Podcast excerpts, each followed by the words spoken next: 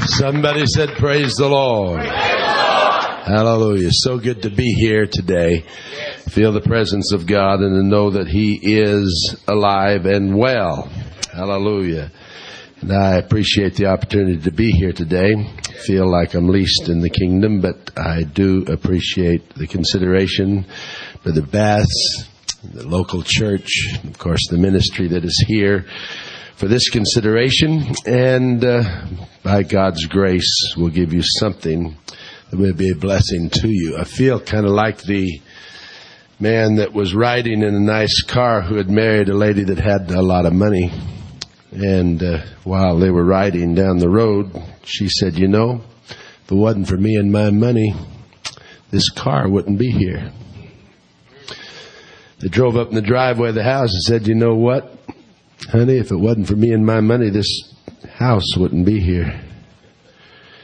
The man's getting a little perturbed, walks in the kitchen. She says, You know what? If it wasn't for me and my money, this groceries and this kitchen wouldn't be here. He's very mad by now, walks in the living room, sits in the couch. She walks in there and said, Honey, I just want you to know if it wasn't for me and my money, this couch wouldn't be here.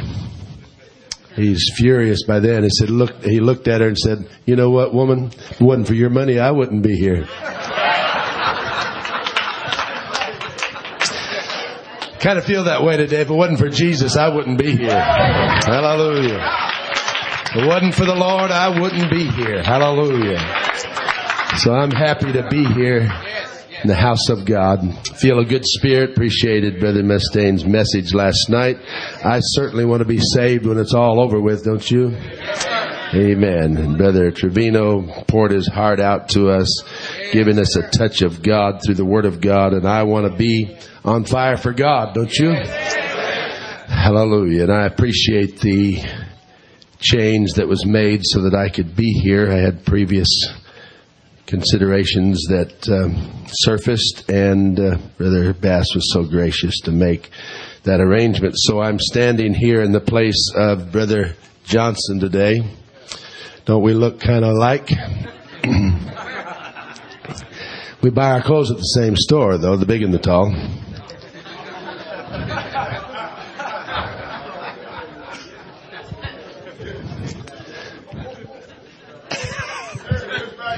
There, you can see him. We see eye to eye. He's my friend. I love him very, very much. He means much to me. And uh, I thank God for good men. Good men. And uh, that's what the house of God is made up of, is good people. Praise God. Well, I would like to preach to you today, and I feel like God has given me a direction to go today. And uh, I read not long ago that they did a survey, and during the survey, they gave 40 people a test, which 20 of them were to nod their head yes while they were answering the questions, and 20 were to nod their head no in answering the questions. And uh, of course, the ones that were nodding their head yes did better on the test than the ones that were nodding their head no. And to prove that it was not just a coincidence, they switched and gave a new test, and the ones that were shaking their head no suddenly now had to shake their head yes. And finally, they did better on the test by nodding their head yes. The scripture said the promises of the Lord are yea and amen. If you just say yes to God, you'll do a whole lot better. You'll do a whole lot better. Hallelujah. Shaking your head no, and I don't believe that, and I don't want to do that. You'll always get worse on the test. But if you'll come on through it and say, God, I know you're in control. Your promises are yay and amen. Hallelujah. They're yes and amen. Somebody can say yes today. Oh yes. Yes to God. Yes to God. Yes to God. Hallelujah. Well, let's look to the word of the Lord today. And I promise you I will do my best to get you out of here in time for lunch. I don't have a wife to play and warn me that I got 30 minutes left, but I'll do my best to know when to quit. One man said, Lord, fill my mouth with worthwhile stuff and nudge me when I've said enough. And I'll do my best to give to you the heartbeat of God that He has dropped in my heart today. I want to be used of Him today. If you have your Bibles, would care to turn to the book of James, chapter 4, verse number 1. Verse number 1, chapter 4, the book of James, from whence come wars. Everybody say wars.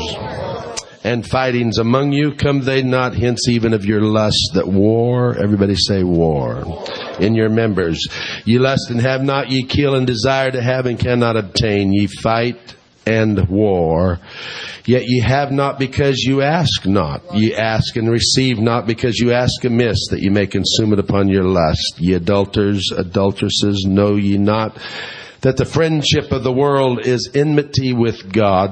Whosoever therefore will be a friend of the world is the enemy of God. Everybody say enemy. Do you think that the scripture saith in vain the spirit that dwelleth in us lusteth to envy, but he giveth more grace? Wherefore he saith, God resisteth the proud, but giveth grace unto the humble. Submit yourselves therefore to God. Resist the devil, and he will flee from you. Draw nigh to God, and he will draw nigh to you. Cleanse your hands, ye sinners, and purify your hearts, ye double minded. Now I want to draw two words out of this passage of scripture. One from verse number one, from whence come wars. And uh, verse number four, ye adulterers and adulteresses, know ye not that the friendship of the world is enmity with God? Whosoever therefore will be a friend of the world is the enemy of God. And I would like to preach to you for a little while this morning about wars and enemies. Wars and enemies. Let's pray and ask the Lord to help us. Savior, we love you and thank you today. We ask you to help us as we once again endeavor to break the bread of life, uh, giving to us strength and encouragement, teaching us, O Lamb of God, where we are, uh, who we are, and where we're going. I ask you to help tonight uh, and give direction for your people. I pray uh, in the name that is above every name, uh, in Jesus' name. Amen and amen and amen. Amen. Hallelujah. Praise God. God bless you. You may be seated. I want to thank you for the hospitality, the generosity of your kindness. And the men of God that are here that I esteem very, very highly in my life. Brother Garrett has been a friend of mine for more years than I'm comfortable to discuss. Brother Bass has been a friend that I have met uh, some years ago, a few years ago, and I certainly love and respect him. And many of you, I can't stop, I must stop without naming names lest I forget somebody, but the rest of you men I highly regard and respect you. And I thank God for the privilege to be here today and preach the Word of God. for this is the greatest day of our lives. Yesterday is through, as has been stated already, and today we must live to our fullest and expect the greatest for tomorrow. Wars and enemies. We are in the thrust of war. And uh, some people don't understand our enemies. and I'm not so sure that we're going to solve the world's problems, and that's not where I'm going today as far as the political realm of war. But war is very, very expensive. It always has been expensive. World War II, it cost $200,000 per dead enemy. It cost a lot of money to have war. Vietnam War, it cost $500,000 per dead enemy. It's costly to have war. But yet we are in the midst of one of the greatest struggles and wars of the church age. I really believe that we are facing today one of the greatest challenges the church has ever faced. The war that started in heaven a long time ago uh, and moved to earth has not stopped and will not stop until the final conquer of the King of Kings and the Lord of Lords. Hallelujah. Much goes into a war. I, I'm not going to spend a lot of time, but just briefly to let you know kind of where we're going there. They say, historians say, since they began to write history, that we've only had 288 years of peace in the world. There's been wars and rumors of wars and, and there has been a battle for preeminence forever. the some of the great wars of the past and the struggles of of religion involved in wars has been very common to all of you that have studied history more than myself. And the sea piracy of the 1500s and early 1600s, uh, and during that period of time, with some great nations that evolved into world powers, and the battle between the battle between Spain and England raged while the Pope of Rome on one side offering 600,000 gold crowns if you'll just invade England. The Queen of England, one of the, one of the bloody leaders of, of England, Queen Elizabeth uh, set out to defend her country and her religion. There was a division of religion during those times, and of course, you know well, Church of England was founded and born out of that that dispute between Rome and England, and, and the Pope of Rome decided to go to war against England and hired or promised the um, King Philip II of Spain that if he would win the war, that he'd give them six hundred uh, thousand crowns of gold, and so they went to war. And Spain, of course course, brought their armadas out, and 130 ships left the shores of Spain to attack England with some 27,000 men of war, 19,000 that had specially been trained to grapple and fight and walk aboard, broad walk aboard another ship and take that ship over. And, if you study a little bit about history, which I'm not a real historian, but some things in this is interesting that when the Spaniards were defeated, they came back having lost 54 of their 130 ships and they came back with only 10,000 men that were all sick and wounded. And, uh, of the 27,000 men that left, 10,000 of them came back. Many of them were sick and wounded. And then if England lost 60 men and no ships at all in that battle. And I say that to say this. The historian that I read, Will and Ariel Durant, and if you've read any history at all, they're probably one of the easiest writers to study history. But they say little things every once in a while. And this little quip, I marked it and uh, this is what Will Durant said concerning the close of that age in his history book. He said these words, so wars determine theology and philosophy. And the ability to kill and destroy is the prerequisite for the permission to live and to build. So I want to preach to you for a little while today about wars and enemies. First of all, you have to know who your enemy is. And you have to know a little bit of strategy about war. This is the best book of war that I have ever seen. Hallelujah. From the very beginning, this book has told us who the winner is going to be. Hallelujah. I know whose side I'm on today. James talked about wars and he talked about enemies. One translation on the fourth verse of the book of James, chapter 4, said these words. It said, You are like unfaithful wives, having illicit love affairs with the world, loving your husband's enemies. If we're the bride of Christ, and the Lord is going to marry the church, I'm not going to have no illicit love affair with the husband's enemies. Hallelujah. The church is the most secure place in the world. You don't need to go looking for something outside the church. Uh, we're in the church. We don't make love with the world. We're not going to have an illicit affair with our husband to be our husband's enemies. And the writer said you are like unfaithful wives having illicit love affairs with the world, loving your husband's enemies. Breaking your marriage vows to God. Do you not know that being the world's friend is being God's enemy? Hallelujah. Now I'm going to preach in a minute. He went on to say the last phrase of that verse and he said these words, So whosoever chooses to be a friend of the world takes his stand as an enemy of God. Hallelujah. Oh, let's preach a little while today. In the book of Revelation chapter 12, verse number 7, and there was war in heaven. This is where it all started. It didn't just start with you. You've been through a little trial, Brother Trevino. It didn't start with us. There's some, there, there's some captains, there's some generals in our history uh, that have overcome in the battle. Hallelujah. And the war is yet to be won. But I'm going to be on the Lord's side. Hallelujah. There was war in heaven. Michael and his angels fought against the dragon. And the dragon fought his angels. Lucifer, Satan, the dragon, the devil, and prevailed not. Can I tell you at the beginning of this lesson today, uh, it started out him losing. It's going to end up with him losing.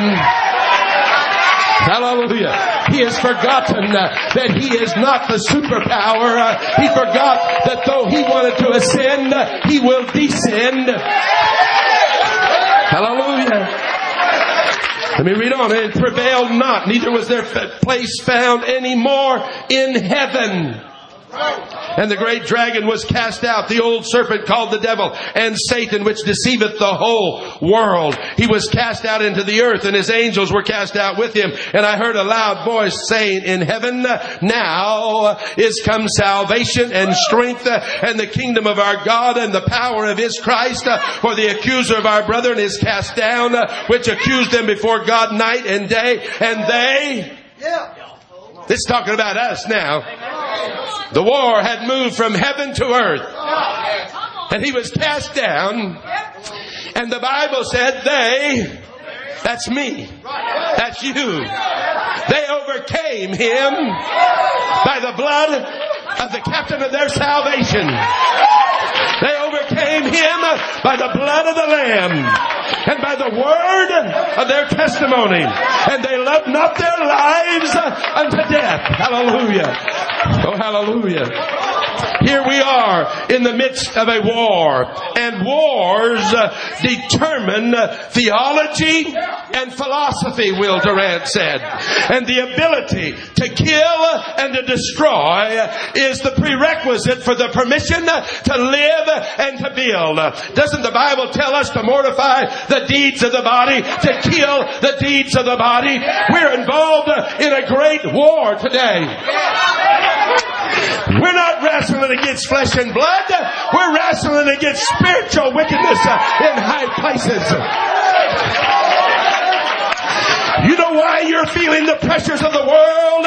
There is a devil, the dragon, oh Lucifer. He has not got the picture yet. He doesn't know uh, what it is uh, to run and hide. His arrogance uh, has taught him that he is going to overcome, but his future tells us that he is cast down and will never climb his way up. And somewhere we have to understand that wars determine philosophy and theology. And we have to understand the ability that we have to kill the deeds of this flesh and to fight off the war. We're not fighting a physical war. We don't go out to another church or another system or another failure and grasp a hold of them by the collar and tell them nothing or something. No sir. We have something better than that to fight with. We have the power of the Holy Ghost. Hallelujah. Oh, I feel the touch of the Lord in this place today. If wars determine theology and philosophy, then we have to recognize uh, that we are in a great war for our very existence. Writer of Revelations went on in verse 12 of the 12th chapter to say, Therefore rejoice, ye heavens, and ye that dwell in them.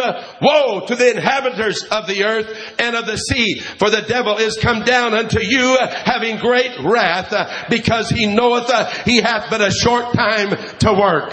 We are in the midst of one of the greatest wars we have ever seen in the church. It's not time for you to backslide. It's not time for you to give up truth. This theology came through the war. It didn't turn to philosophy. It is still truth. I said it's still truth.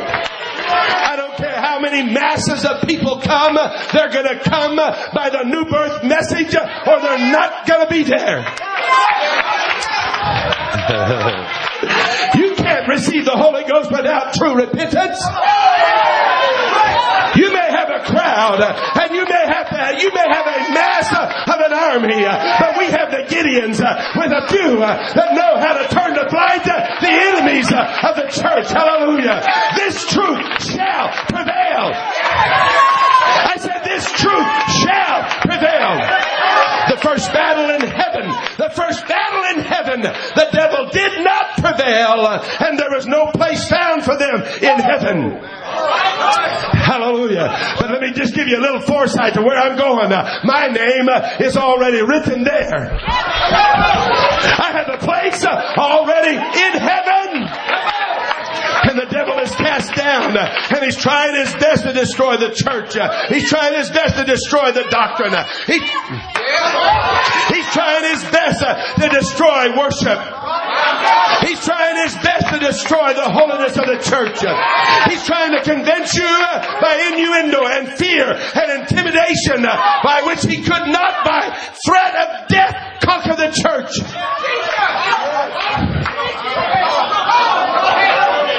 Oh yeah, his tool is death. But that didn't work at Calvary, did it?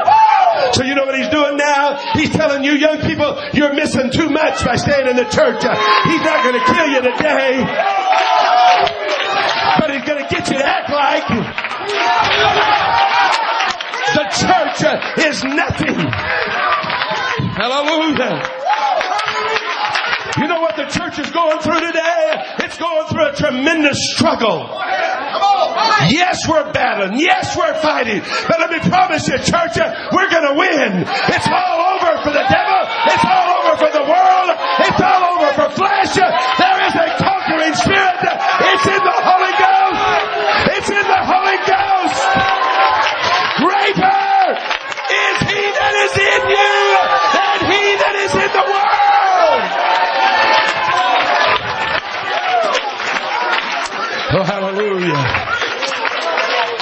You can be seated. The war, the war moved from heaven to earth. The first few chapters of the book of Genesis, the words come resoundingly out of the book. I will put enmity between thee and the woman, and between thy seed and her seed. It shall bruise thy head. But God's not going to turn away the bruised reed. Hallelujah. Because he said the words following is a promise of ours. Thou shalt bruise his head. Hallelujah. I know where we're at today. I know where we're going. Praise God. The devil, all he can do is nip at our heel. But we can dance on his head because we know where we're going. Hallelujah. The battle of the firstborn started a long time ago. Moses and Pharaoh, Jacob and Esau. It happened a long time ago. The war never stopped. It moved from heaven to earth. And it hasn't stopped today. It moves from church to church, from family to family. But I'm here to tell you, uh, oh, hear me today. Whether you win the war or not depends on your ability to choose the right weapons and choose the right leader and overcome and make it. Hallelujah. Hallelujah. The battle of the firstborn when Jacob and Esau wrestled not over implements of war, but over places of position with God. And Jacob discounted it and said, it doesn't matter. It's not worth it. Uh, I'm going to die anyway. And he said, give me a bowl of pottage. Give me a momentary pleasure. Give me just something temporary and I'll give you everything in the future. We're not going to give up a thing I said, we're not going to give up a thing. We're in this for the long haul. We're here because we know we're going to win. Hallelujah. You can kill Jesus, devil, but you're not going to put him out.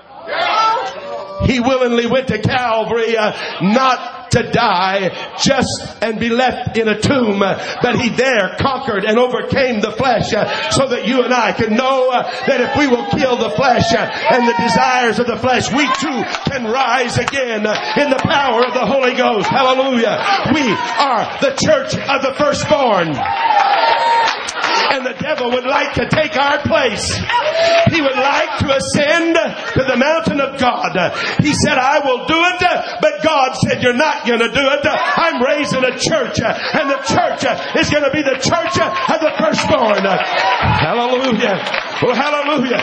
Hear me. Hear me. You may ascend to be the queen or king, and there may be battles uh, in your life, uh, but let me remind you uh, that God is the supreme leader and commander of our forces. And when we realize that God is control, in control of it all, we shall overcome.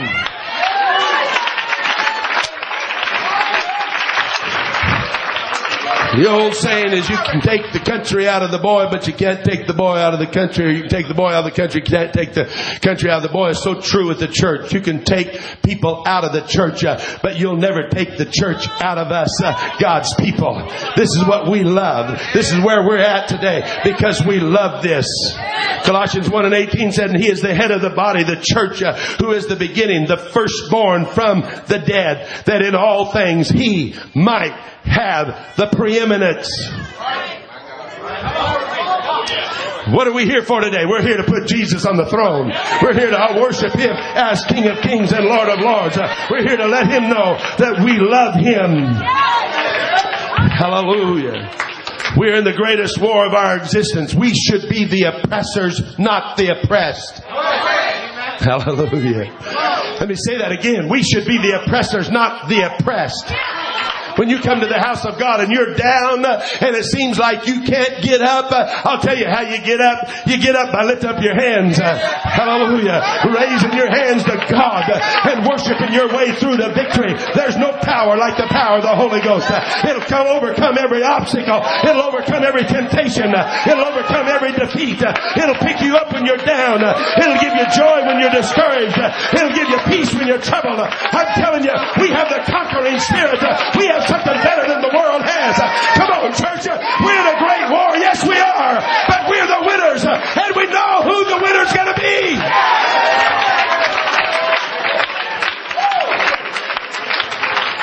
Abraham Lincoln, some of his famous quotes you all know very well, but he said, now we're engaged in a great civil war, testing whether this nation or any nation so conceived and so dedicated can long endure. Paraphrased, we are now engaged in a great cultural war, testing whether this church or any church so conceived and so dedicated can long endure. Can I just tell you that in this war, the church is going to survive.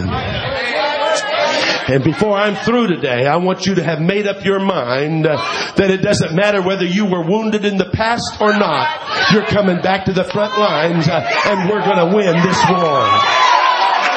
The church is going to survive. The church is going to win.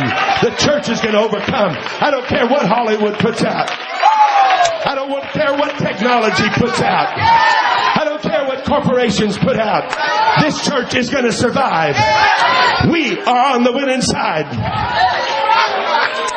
Hallelujah. Now let's start preaching a little bit. The apostle Peter wrote these words in chapter 2 verse 11. Dearly beloved, I beseech you as strangers and pilgrims, abstain from fleshly lust that war against the soul. You think we're preaching church standards uh, because we just want to say something hard? I'm sorry.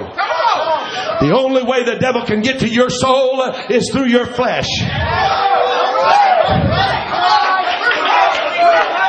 And the Bible said, abstain from fleshly lust that war against the soul. You know why we have survived? Because we have more than a fleshly truth or a fleshly structure or a fleshly organization or a fleshly church. We have a spiritual house. hallelujah. Oh, hallelujah. And you know why the devil is losing? Because he doesn't know and understand that we have something on the inside of us that's better than he has in the world.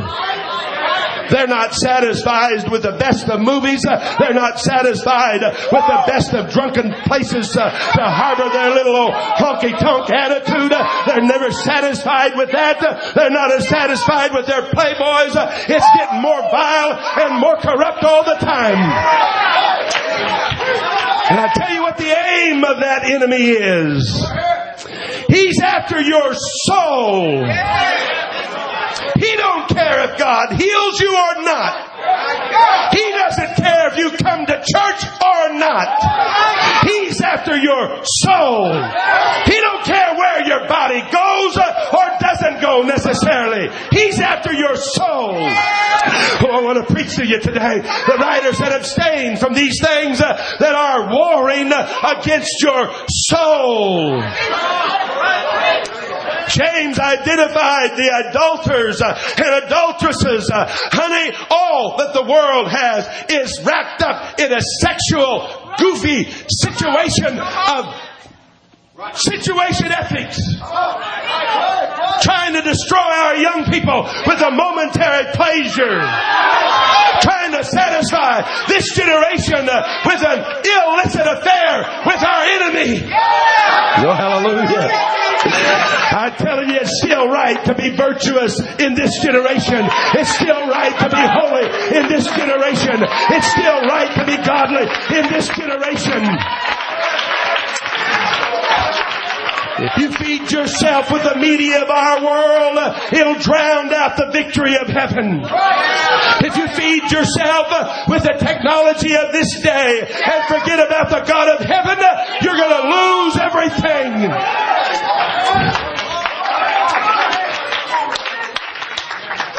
Somewhere. You have to understand that the preaching from the pulpit is not against things. Come on. Come on. It's armor against that which would penetrate your flesh to get at your soul.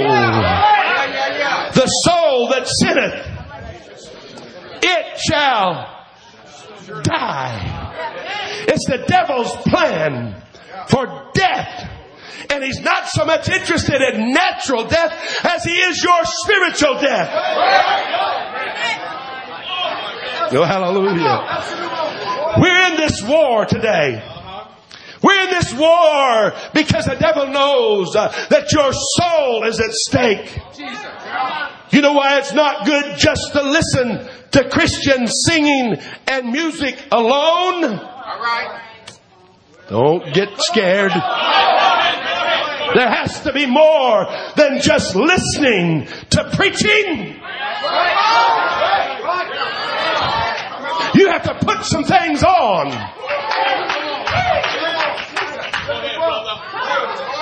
You have to put some things on. You can backslide in the house. Three parables were given to us. Number one, the parable of the lost sheep. The shepherd left the 99 and went and found the one. He wasn't in the house. He wasn't in the herd. He was outside. When he found him, he was on a cliff, no doubt. Stranded because he picked him up. He may have even been injured and wounded, but he picked him up and he carried him back to the fold. There's some people won't come back with the shepherd.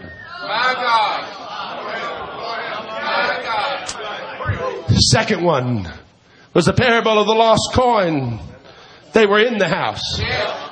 You can sit in the house and be lost, unfound, untouched, unmoved. I'm preaching to you. We're in a war against our soul. We're not just taking a body count. We're not just counting you because you're in the house. We may not know where you are, but we're going to find you and preaching is going to dig you out. We're going to turn the house upside down and we're going to preach and sing and worship until God's Spirit finds you where you are in the house. He said, the third one said, give me what I have coming. I'm out of here. I'm gone. The shepherd didn't go to find him. The daddy didn't go to reach for him. But daddy stayed right. The house stayed intact. The house didn't let down so the son could come back in his rebellious attitude. The house didn't let down the standard of the home so the rebellious boy could come back. I'm telling you, church, we're in a culture of war. But I'm telling you, when it's all over with, we will have won the war. Hallelujah. You young people follow a backslider out and fight against your pastor when he says don't talk to them, don't walk with them, don't live with them, don't go around them. Understand, they have to wake up. They have to know that it's better at daddy's house. And that means that somebody has to stay here and keep the house. Somebody has to stay here and keep the house. Hallelujah.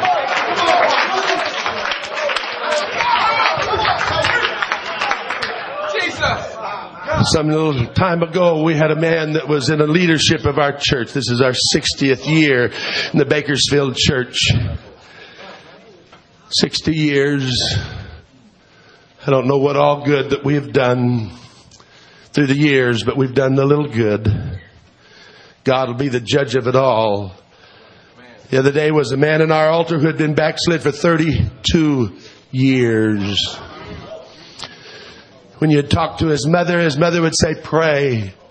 I think he's coming home. We couldn't go to where he was. We couldn't go to the racetrack where he spent his time. We couldn't go to where there was an involvement in the world. We had to keep home right. When the sick and the wounded come home, we have to have the proper medication and the proper sterile room that is right to take care of the infections of the world that they picked up while they're out there. Hallelujah. We're going to turn the house upside down, but we're not going to go out to the world and try to bring the world into the church so some backslider can feel comfortable in coming home. Doctors cannot be the wounded of the field. They have to be healthy and alert and ready to tend to the sick when they come home. There is a wounded people out there. Yes, there is. There are sick out there. Yes, there are. But there has to be a church that has the right medication. Hallelujah. Oh, hallelujah. Oh, I want to preach to you a little while tonight. Uh, this church uh, is not sick and dying. This church is not going the wrong direction. This church is standing against the world. We have something better than the world. Hallelujah. You can be seated. We are not changing. Oh, we may change a little. I notice you got some of these newfangled drums up here. It sounds pretty good to sit close to these drums because they put the sound out there. We're not going charismatic just because we have new technology here. It really does help you a little bit and helps me too if I'm sitting too close. You know what I'm saying. That doesn't mean we're going charismatic. When we start changing the doctrine, then we'll go charismatic. But we start bringing in those that don't believe this truth. Where you stand on this and I may get shot down, but you know what's wrong with America today? We brought too many enemies of our Constitution into America. Hey, if you want to come to America, you need to fall in love with America. You need to fall in love with the Constitution of America. You need to fall in love with the principles that have made this country great. Love it. Fall in love with it and stand for it and fight for it. Oh, hallelujah. Now, when they come into the church, they need to fall in love with our leader. They need to fall in love with our Constitution. They need to fall in love with our church. Well, we didn't do that in the first church of the 50 there. I'm sorry what the first church of the Frigidaire does. Uh, we're hot and burning, uh, and our wick is in the in the lamp, uh, and we're going to burn in the Holy Ghost. Hallelujah! You're going to love what God loves if you're going to be here. I said you're going to love what God loves if you're here. Hallelujah! Human theology and philosophy. And the ability to kill and destroy is a prerequisite for the permission to live and to build. If we're going to build a church, there's some spirits we have to kill. There's some attitudes that we have to kill. I'm not talking about being ugly. You preachers understand what I'm saying. We speak the truth in love. We love you more than the devil loves you. We love you more than Hollywood loves you. We love you more than corporations love you. We love you more than America loves you. God loves you enough that He said, I'm going to Calvary to die. And one casualty saved the entire world. oh, yes, it did. Oh, yes, it did. He's not willing that any perish. You know, when you die in this war, it's your choice. Oh, yeah. You can't blame this on the devil. You stood up in the foxhole and tried to run towards enemy camp to surrender, and he got you. But I promise you, if you'll stand with the commander in chief of this church, uh, he'll get you through the other side. You may have a purple heart. You may have a wound in your life, uh, but you're going to live. oh yeah, I said you're going to live. He said, I came that you might have life. And that more abundantly. Hallelujah. I want to preach to you for a little while. Just, my, my, my, my. Just a little while. You know why I'm so desperate in this day? My church is not at stake. I have a nice building. I thank God for it. My debt is low. I thank God for it. I thank God for everything He has given me. Uh, but I don't care one thing about that building. I'm more interested in my soul than I am that building. My soul is at stake in this thing. Hallelujah. If I can't pay it off, I'm going to have church somewhere.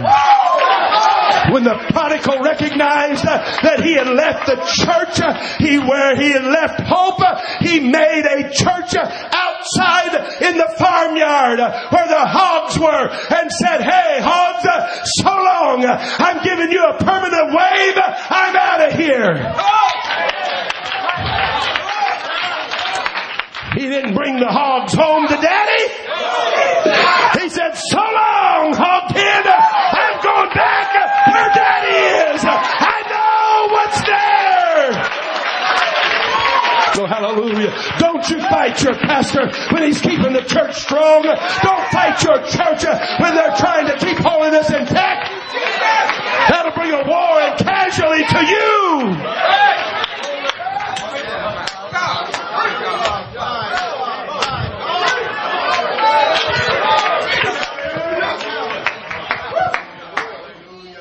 Dr. Laura is well respected in some circles and despised in others. But she told the story one time about the lady that had been very promiscuous, played the field, married a man in an expectant condition, and the man thought it was his child. They married and the man accepted the child as his till suddenly the child developed characteristics and they recognized traits that resembled its father.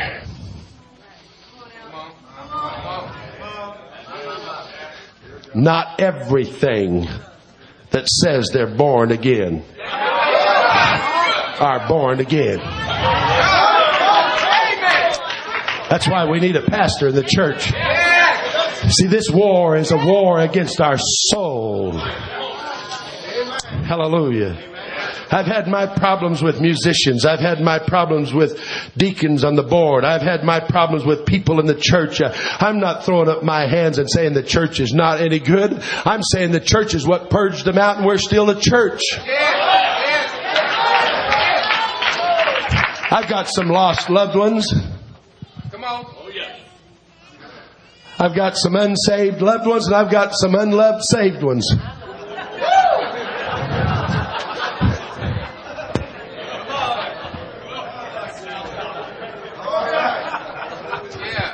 Nobody is going to take this truth from me, Brother Veriz. Nobody is going to take this Holy Ghost from me. Hallelujah. The weapons of our warfare are not carnal, but mighty through God. Put this Bible in the hands of a Trinitarian and they'll look for a scripture to substantiate their doctrine. Come on! Come on! Put this weapon in the hands of the church uh, and they'll take it and use it for the glory of God, uh, understanding who the leader of our salvation is. Uh, hallelujah. I'm not here to substantiate my doctrine. I'm here to establish His doctrine. I'm here to preach His truth. I'm here to establish what He gave to us. Come on, church. We're on the winning side. We have the right badge. We have the right uniform. We know who our leader is. Our wick is in the candle.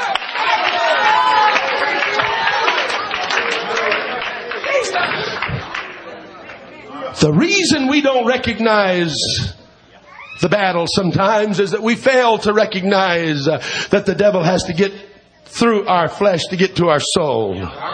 He don't know how to deal with the soul. That's not his territory.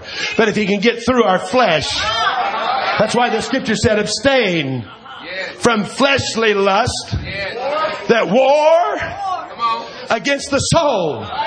And when you make your stand as a friend of the world, you are choosing to be an enemy of God. You have to make up your mind that what the pastor is saying, what the church is saying, what God is saying is trying to protect your soul. Hallelujah. I did not choose this war. I was drafted into it, Brother Bass. I didn't have the sense to join up. I didn't have the courage to join up. But thank God He chose me. He scooped me out of a world of sin. He picked me up. He dressed me in His uniform. He put the weapons in my hand and taught me how to use them.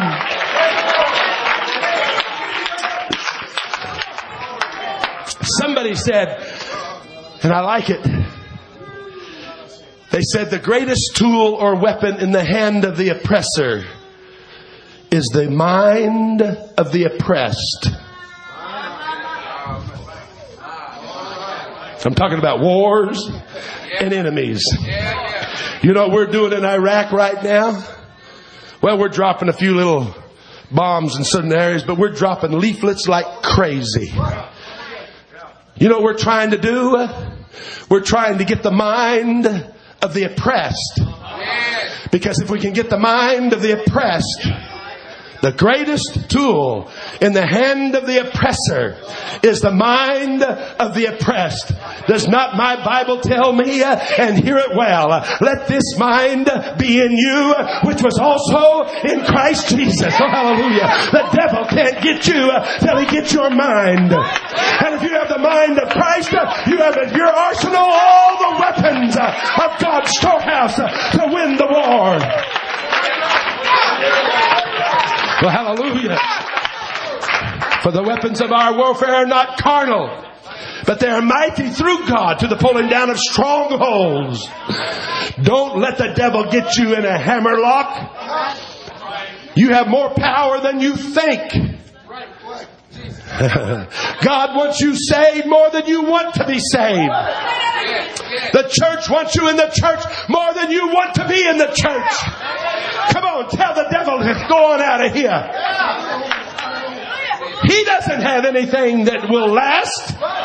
Everything he has is going to burn up. And we're going to walk on streets of gold. Hallelujah. And I saw heaven opened and behold, a white horse. And he that sat upon him was called faithful and true. Has God ever disappointed you? Has he ever let you down? Oh yeah, he didn't heal my mama. He didn't heal my boy. Honey, he took them to a better place and probably saved them from a whole lot of sin and guilt and sorrow. Don't charge God for that. It's not over when we die. I'm not being arrogant. I'm trying to help you understand. We sometimes charge God foolishly. If he takes somebody out of this war and puts them in retirement, he knows what he's doing. Oh, yes, he does. Oh, yes, he does. I thank God for our elders, and I don't want one of our elders to leave the scene. I rely upon them, but I'm getting to the age where I also understand my elder is getting older. And somebody's got to come along and stand in the gap and make up the hedge. Because we're not going to lose the war. There is a place prepared. We're not going to lose the war. He was called faithful and true. And in righteousness he doth judge and make war. Oh, I like this. You know, when I have the Holy Ghost, I don't have to fight a whole lot. I just got to keep the Holy Ghost. Because He's going to fight for me. When you're full of the Holy Ghost, the devil can't penetrate your armor. You have weapons stronger than he has. Hear me. Hear me. So wars determine philosophy and theology. If you'll keep God on the inside of you, you don't have to fight yourself. He'll fight for you. You just keep him there. His eyes were as a flame of fire, and on his head were many crowns, and he had a name written that no man knew but he himself. And he was clothed with a vesture dipped in blood, and his name is called the Word of God. Hallelujah. One of the weapons of warfare is the sword of the Spirit, which is the Word of God. Did not the psalmist give to us one of the most powerful scriptures? Uh, Thy Word have I hid in my heart that I might not lose my soul that I might not sin against thee. This war is a war of your soul, my friend. You won't get it by dressing up or dressing down. You're going to get it by hiding the Word of God in your heart, and you're going to stand because you have a shield of faith, a helmet of salvation, a breastplate of righteousness, a sword of the Spirit, feet shod with the preparation of the gospel of peace. You know what? We're here today. We're getting some armor. You're going to go home and fight the war better than you came. You're going to go home more excited to be a winner than when you came. Hallelujah. This is just a little R and R in the Holy Ghost. Hallelujah. And his name was the Word of God. I was driving down the road one day. My, my daughter was driving. She's just 16 years of age then. Driving on the road in Texas and it was a fairly new car and I have to have, I have to have large cars. I can't have small cars. So she was driving and she had on cruise control and, and uh, a fly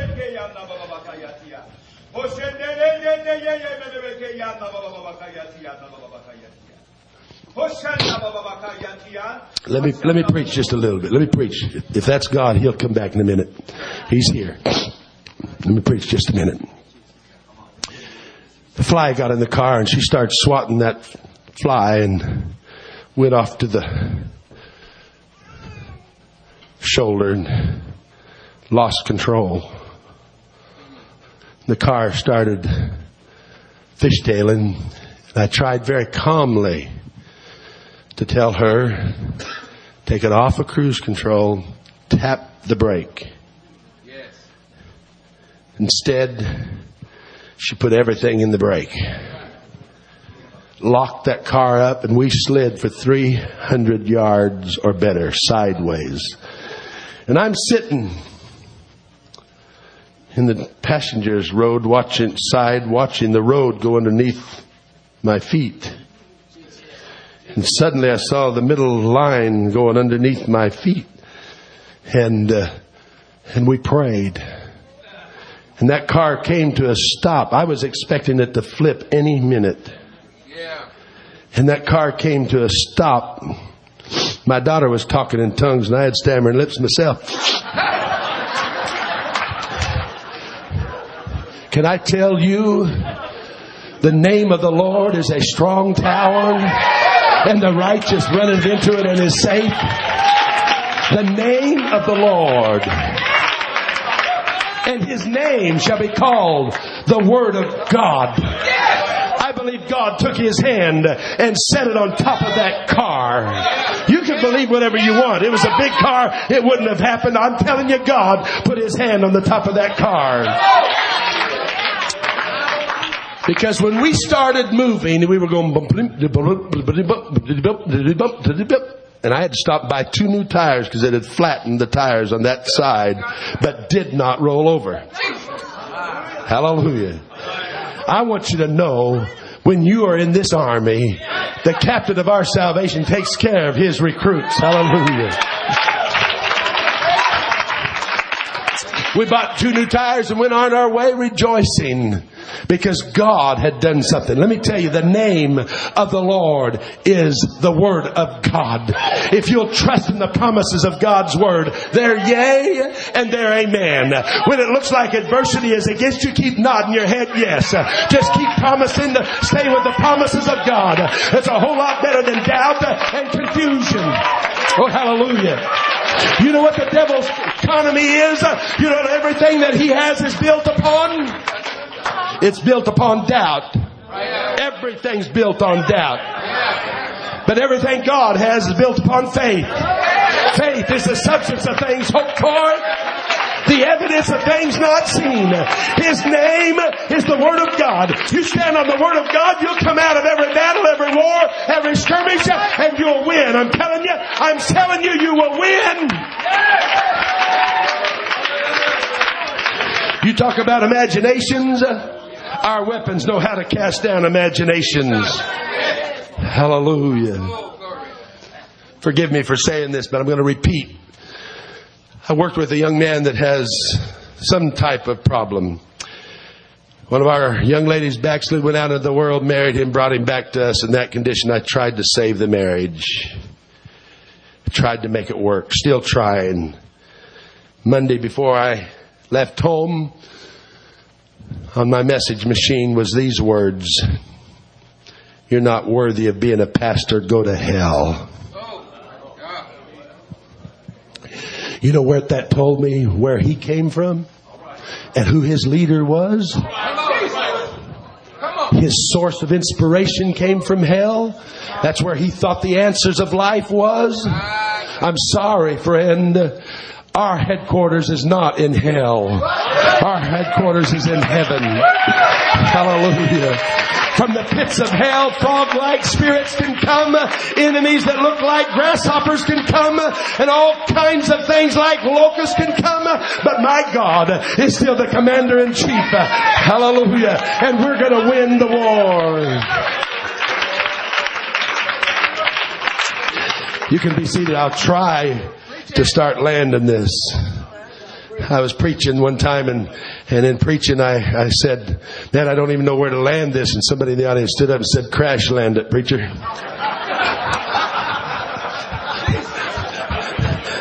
I'm going to land this in a little bit, but hang on. This war is against our soul. This war is against our soul.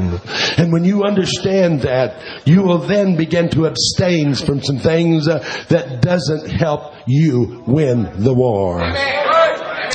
The scripture said these words, He restoreth my soul. You know why I came to this meeting? I was tired. I really was. Yeah. Yeah. I was fighting some things in the spirit.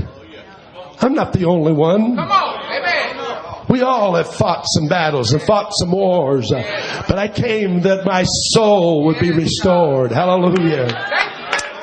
But as for me, When they were sick, my clothing was sackcloth, and I humbled my soul with fasting, and my prayer returned into my own bosom.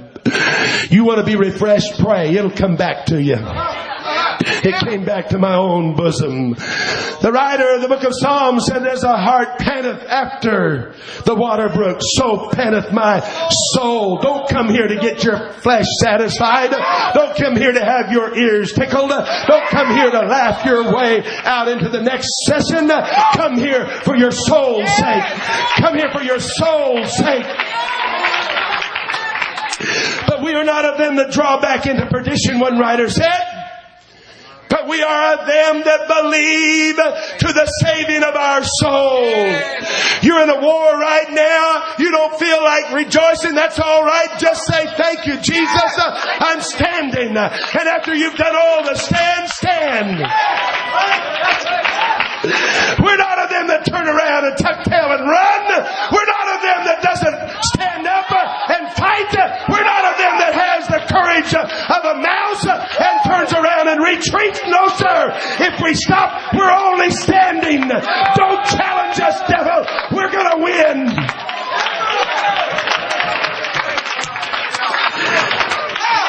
For we wrestle not against flesh and blood, but against principalities, against powers, against the rulers of darkness of this world, against spiritual wickedness in high places. Uh, wherefore take unto you the whole armor of God that you may be able to withstand in that evil day and having done all to stand, stand.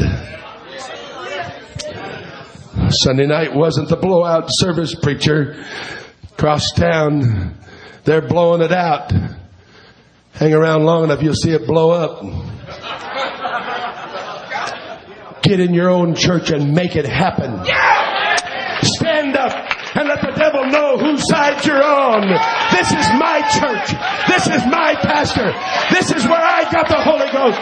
This is where I come to worship. This is my altar. This is where I hear the Word of God. From this pulpit, I'm standing. I'm standing. Rejoicing will come in the morning. Oh, hallelujah.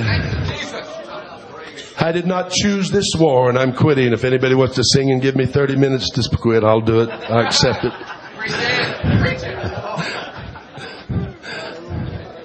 I didn't choose this war, but Jude told me to earnestly contend. And I'm going to fight for this truth. We have the best doctrine easy to understand, easy to preach.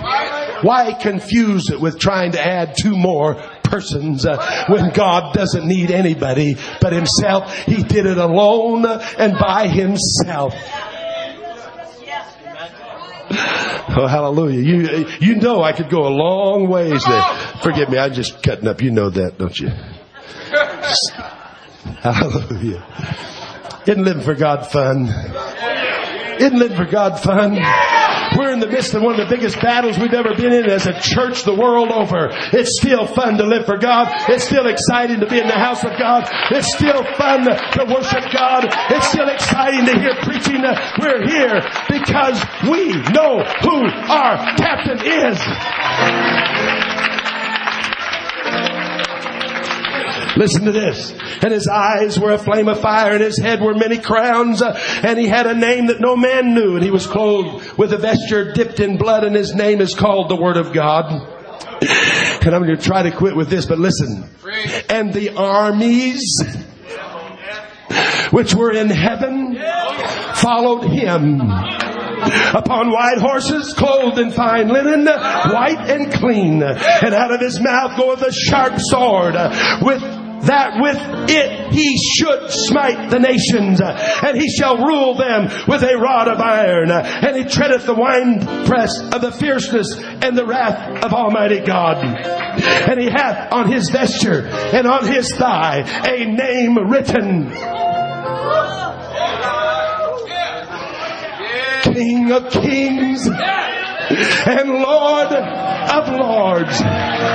You know why it's King of Kings? There has not been a king that could withstand him. There's not a king that whipped him. There's not a king that won a war against him. You know why he's the Lord of Lords? There is no commander. There is no deity. There is no strategist of war that has ever conquered Jesus Christ. Oh, send some soldiers over there because there's word that he's coming out of that grave and we know that they're just going to put it in the headlines and boast about it and take his body off somewhere and hide it and he'll be dead like everybody else. So put some soldiers there. They forgot who the Lord of Lords is. Hallelujah. And those old soldiers that were supposed to be guarding a body forgot that a body is only a body and there's a spirit and a soul somewhere else. You see, the devil forgets that on the inside of us is a spirit and a soul, and all he deals with is the, is the body. That's all he can tantalize you with. You'll never be happy watching movies. You'll never be happy drinking booze. You'll never be happy taking drugs. You'll never be happy having illicit love affairs. You'll never be happy with the things of the world. But you will be happy living for Jesus. Blessed, blessed,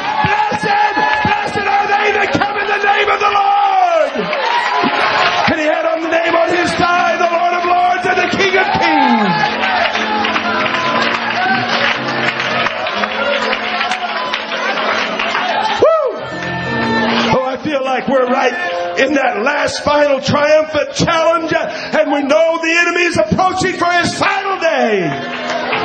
And all the armies in heaven are coming with the Lord. And we're standing. Reinforcements on the way. We're in the trenches. The battle is raging. Our enemy is defeated.